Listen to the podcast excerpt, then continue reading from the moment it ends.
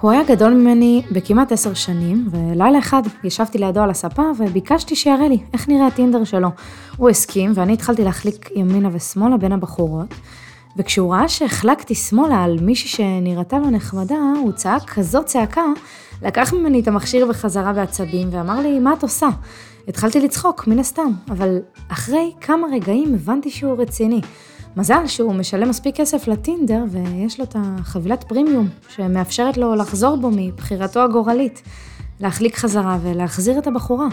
הוא לקח את המכשיר, עשה לה לייק, לא היה מאץ', אבל באותו הרגע הבנתי, ככה נראה פומו בהתגלמותו.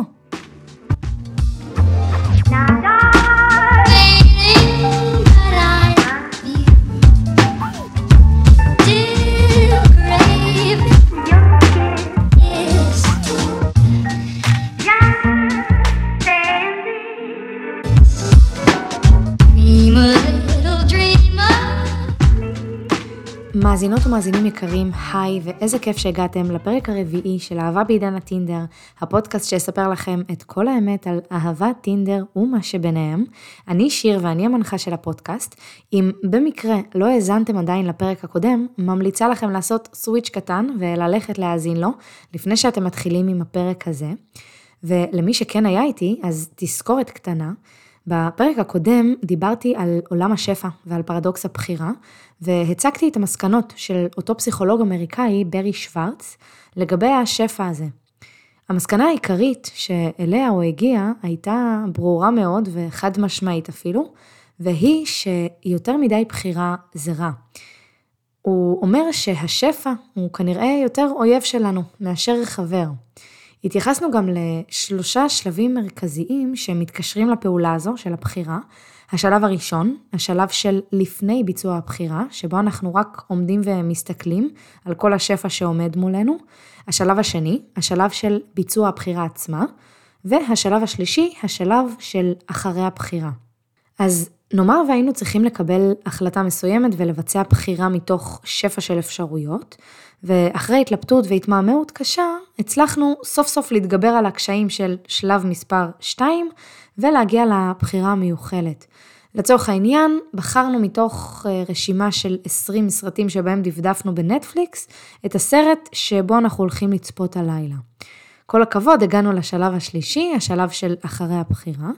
אנחנו מתחילים לצפות בסרט, וכל מה שיש לנו בראש, כל חמש הדקות הראשונות, אלו מחשבות על זה שאולי יש סרט אחר שאולי יכל להיות בחירה טובה יותר, ואולי אם נצא ונחזור לדפדף בין הסרטים בנטפליקס, אולי נמצא אותו. בקיצור, אנחנו מרגישים בעיקר תחושת פספוס, או במילה הגדולה יותר, החמצה. אז אותו פרופסור מעמיק וחוקר בדיוק על התחושה הזו, על מה קורה לנו באותם הרגעים שבשלב השלישי, השלב של אחרי ביצוע הבחירה.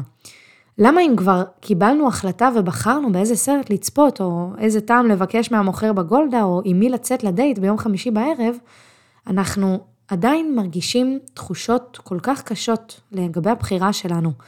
החמצה, אכזבה, חוסר שביעות רצון, פספוס, חוסר התלהבות. לתחושות הקשות האלה מוצא אותו פרופסור שלושה הסברים אפשריים. ההסבר הראשון שהוא נותן נקרא ההשוואה בשל העלות האלטרנטיבית. מחקרים מראים שאחרי כל בחירה שאנחנו מקבלים, באופן אוטומטי כמעט, מיד אחרי רגע הבחירה, המוח שלנו מתחיל לערוך השוואות בין האופציה שבה בחרנו, לבין כל האופציות האחרות שיכולנו לבחור בהן. אני במקרה סטודנטית לכלכלה, וכמו כל סטודנט בשיעור הראשון בכלכלה, לימדו אותנו את המושג שנקרא עלות אלטרנטיבית. מושג שאולי חלקכם נתקלתם בו בעבר, ובדיוק במושג הזה הוא בוחר להשתמש שם בספר. אני אסביר. הרעיון של עלות אלטרנטיבית בא להראות שלכל בחירה שנחליט לקחת בחיים, תהיה עלות, יהיה מחיר. אין בחירה שלא יהיה לה מחיר.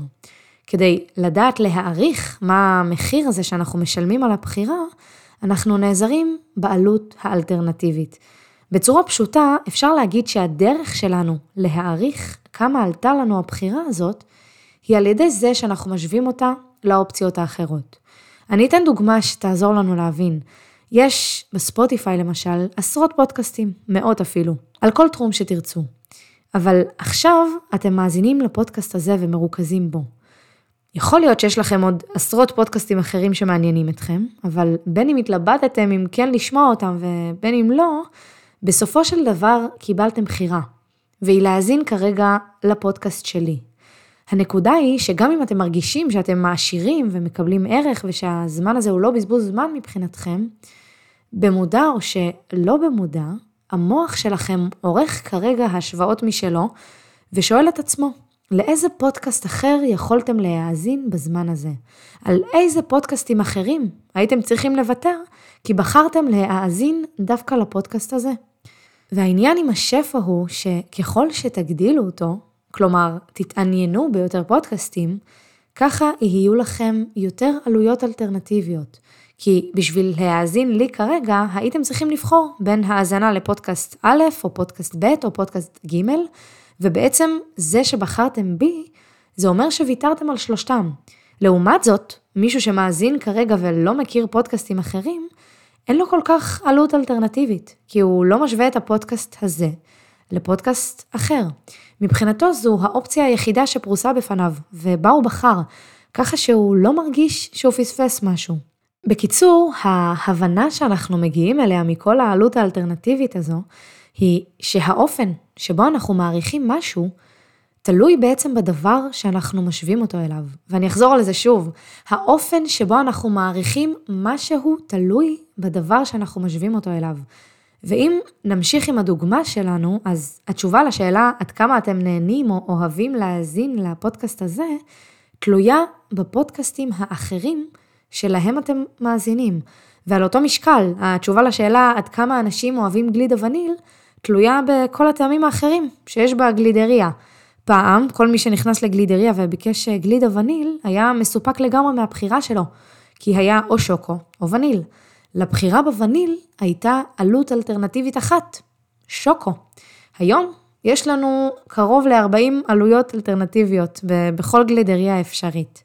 אז לסיכום, ההשוואה הזו שאנחנו עורכים, מפחיתה מהסיפוק שלנו, מהבחירה שביצענו. היא גורמת לבחירה שלנו להיראות הרבה פחות אטרקטיבית, כי אנחנו חושבים על כל הדברים האחרים שהפסדנו. העלות האלטרנטיבית שלנו היום כמעט בכל תחום היא ענקית, מטורפת. ואז אנחנו מתבאסים מהבחירה, לא מסופקים ממנה, גם אם היא טובה. ואם נחזור לעניינים שלנו בכל מה שנוגע לטינדר, אז כשסבא וסבתא שלי התחתנו, לא הייתה להם בחירה מתוך עשרות בני זוג פוטנציאליים. לסבתא שלי לא היה למי להשוות את סבא שלי. אולי, אולי לבחור אחד, אבל אפשר לומר שכמעט ולא הייתה לה עלות אלטרנטיבית. וככה היא לא הרגישה שהיא מפסידה משהו כשהיא התחתנה עם סבא שלי. היה לה סיפוק כמעט מלא מהבחירה שלה. מבחינתה היא לא פספסה, הרי זה היה או סבא שלי או כלום. אבל היום כל הבחורים בטינדר נמצאים ממש מול העיניים שלי, בתוך הפלאפון שלי. מבחינתי אני רואה כל בחור שם כפוטנציאל לזוגיות. וככה כל מה שיש לי בראש זה שברגע שאני אומרת לבחור אחד כן, אני אומרת לכל הבחורים האחרים לא. ולכן כל כך קשה לנו להגיד היום את הכן הזה. כל כך קשה לנו היום לבחור. ההסבר השני לתחושות הקשות שיש לנו אחרי קבלת הבחירה, הוא הציפיות הגבוהות שנוצרות אצלנו. הרי עם כל כך הרבה שפע ומגוון, אנחנו מצפים שכשנבחר, הבחירה תהיה לא פחות ממושלמת בשבילנו, שהיא תהיה בול, כי מתוך עשרות ומאות של גברים, אחד מהם הרי חייב להיות מושלם, יש כל כך הרבה. בשורה התחתונה, בגלל השפע הזה, הציפיות שלנו הופכות להיות מאוד מאוד גבוהות. וכגודל הציפייה, כמו שאומרים, ככה גם גודל האכזבה, כי הבחירה שבחרנו בסופו של דבר הייתה טובה, מעולה אפילו, אבל מה שהיא לא הייתה, היא לא הייתה מושלמת. ואת הבחירה הזו שעשינו, אותה הבחירה המעולה, אנחנו משווים למושלמת. אז מן הסתם שהיא תמיד תהיה פחות ממושלמת. ערכנו את ההשוואה, ומה שקיבלנו היה פחות ממה שציפינו. אז אם ככה, אנחנו שוב מבינים שככל שנוסיף יותר אופציות למגוון הבחירה, לא נצליח שלא לגרום לציפיות שלנו לעלות. והחוק הוא שככל שהציפיות עולות, ככה בדיוק גם האכזבה שלנו תעלה, ולא משנה עד כמה הבחירה הייתה טובה. הגענו להסבר השלישי שהוא נותן, ולא, הוא מעניק את הכותרת תחושת החרטה. ההסבר הזה מתבסס על זה שככל שיהיו לנו יותר אופציות לבחור מהן, ככה יהיה לנו הרבה יותר קל גם להתחרט על הבחירה. נאמר ויצאנו למספר דייטים וביצענו בחירה מסוימת, אחרי זמן מה נגלה שהבחירה שבחרנו היא לא מושלמת כמו שחשבנו, כי איזה בן אדם הוא באמת מושלם, ואז אנחנו מתחילים להיזכר שוב בכל השפע שקיים, ולדמיין שאם היינו בוחרים אופציה אחרת, אז כשהתלבטנו מה לבחור, כנראה שהיא כן הייתה מושלמת, או לפחות הרבה יותר טובה ממה שבחרנו. כי כמו שכבר אמרתי, עם כל כך הרבה אופציות, כל כך הרבה בחורים, חייב הרי להיות מישהו אחד מבין כולם שיהיה מושלם. ואז מה שקורה זה שהמושלם הדמיוני הזה, שנמצא כמובן רק בראש שלנו, גורם לנו להתחרט על הבחירה שביצענו. וככה, ככל שהחרטה על הבחירה שעשינו הולכת וגוברת, מן הסתם שאנחנו הופכים להרבה פחות מסופקים ממנה, וגם אם היא כן הייתה בחירה טובה עבורנו. והתחושה הזו של ההחמצה, של חוסר הסיפוק, לא עושה אותנו מאושרים, בלשון המעטה. אנחנו חיים בעולם שבו השפע רק הולך וגדל. כל יום נוספים טעמים חדשים בגלידה, כל יום מעלים עוד סרטים לנטפליקס, כל יום עולים להעביר עוד פודקאסטים, כל יום מצטרפים עוד בחורים לטינדר. ובגלל השפע הלא נגמר הזה, אנחנו חיים בתחושה מתמדת שתמיד יש יותר, שאם נלך ונבחר שוב, הבחירה שנקבל תהיה הרבה יותר טובה. התחושה הזו שהוא מדבר עליה, תחושת ההחמצה, זו תופעה שרק הלכה והתעצמה בשני העשורים האחרונים, בעיקר מאז שהתפתחו כל הרשתות החברתיות. וחוקרים ממש מניחים שהיא קיימת אצל כולנו במידה כזו או אחרת, והיא מורגשת היום בעיקר אצל דור ה-Y, ילידי שנות ה-80 וה-90, ואין מה לדבר כמובן על אה, כאלו שנולדו מאוחר יותר ומחזיקים טלפון ביד מגיל שלוש, ולחרדה הזו שאנחנו חווים, נתנו שם, היא נקראת FOMO, Fear of Missing Out, ובתרגום לעברית, הפחד לפספס, הפחד להחמיץ. הפומו הוא בעצם שדרוג של תחושת החרטה, מעין גרסה מעודכנת שלו, רק עוצמתית ורחבה הרבה יותר. הפומו מתייחס יותר לחרדה חברתית שפיתחנו, שגורמת לנו להרגיש כמעט באופן תמידי שאנחנו מפספסים משהו בחוץ, שמשהו קורה ואנחנו לא יודעים עליו, שכולם כרגע נהנים ורק אנחנו יושבים בבית ושומעים פודקאסט. הפומו נהפך לחלק אינטגרלי מהחיים של הרבה מאיתנו והוא מגדיר חלק מההרגלים שלנו, התגובות שלנו, ההתנהגות שלנו, והוא כבר מוטמע עמוק עמוק בתוך תת המודע שלנו. כל אחד מושפע מהתופעה הזו ברמה שונה, יש אחד שיותר ויש אחד שפחות, אבל אין אחד שזה פסח עליו. אם אתם שואלים איך הפומו מתקשר לטינדר, אז התשובה היא שהוא הסיבה המרכזית שבגללה אנחנו בכלל נכנסים לטינדר, או לכל רשת חברתית אחרת.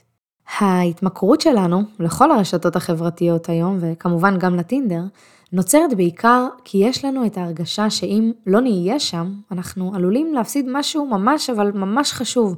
יש בנו כל הזמן את הצורך הזה להתעדכן מה קורה, מה קרה, איפה כולם, איפה הם נמצאים, מה הם עושים. או לצורך העניין עם הטינדר, יש לנו את התחושה שאם לא נהיה שם, כולם יצאו לדייטים ואנחנו לא, כולם ימצאו אהבה ואנחנו לא. ואז נפספס, נפספס את אהבת חיינו, נפספס חוויות בלתי נשכחות, אדם בלתי נשכח. אז מה עדיף? מעט בחירה, הרבה בחירה, עם רשתות, בלי רשתות.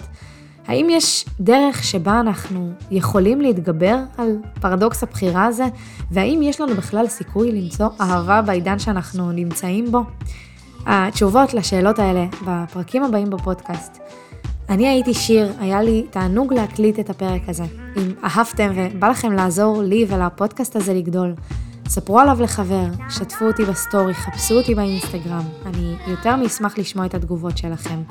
ובפרק הבא, התכנון היה לארח כאן אורח, אבל החלטתי להמשיך ולהרחיב בעוד פרק אחד קטן על חרדת ההחמצה הזו, על הפומו, מה הוא עושה לנו, איפה הוא פוגש אותנו ואיך אפשר להפחית אותו.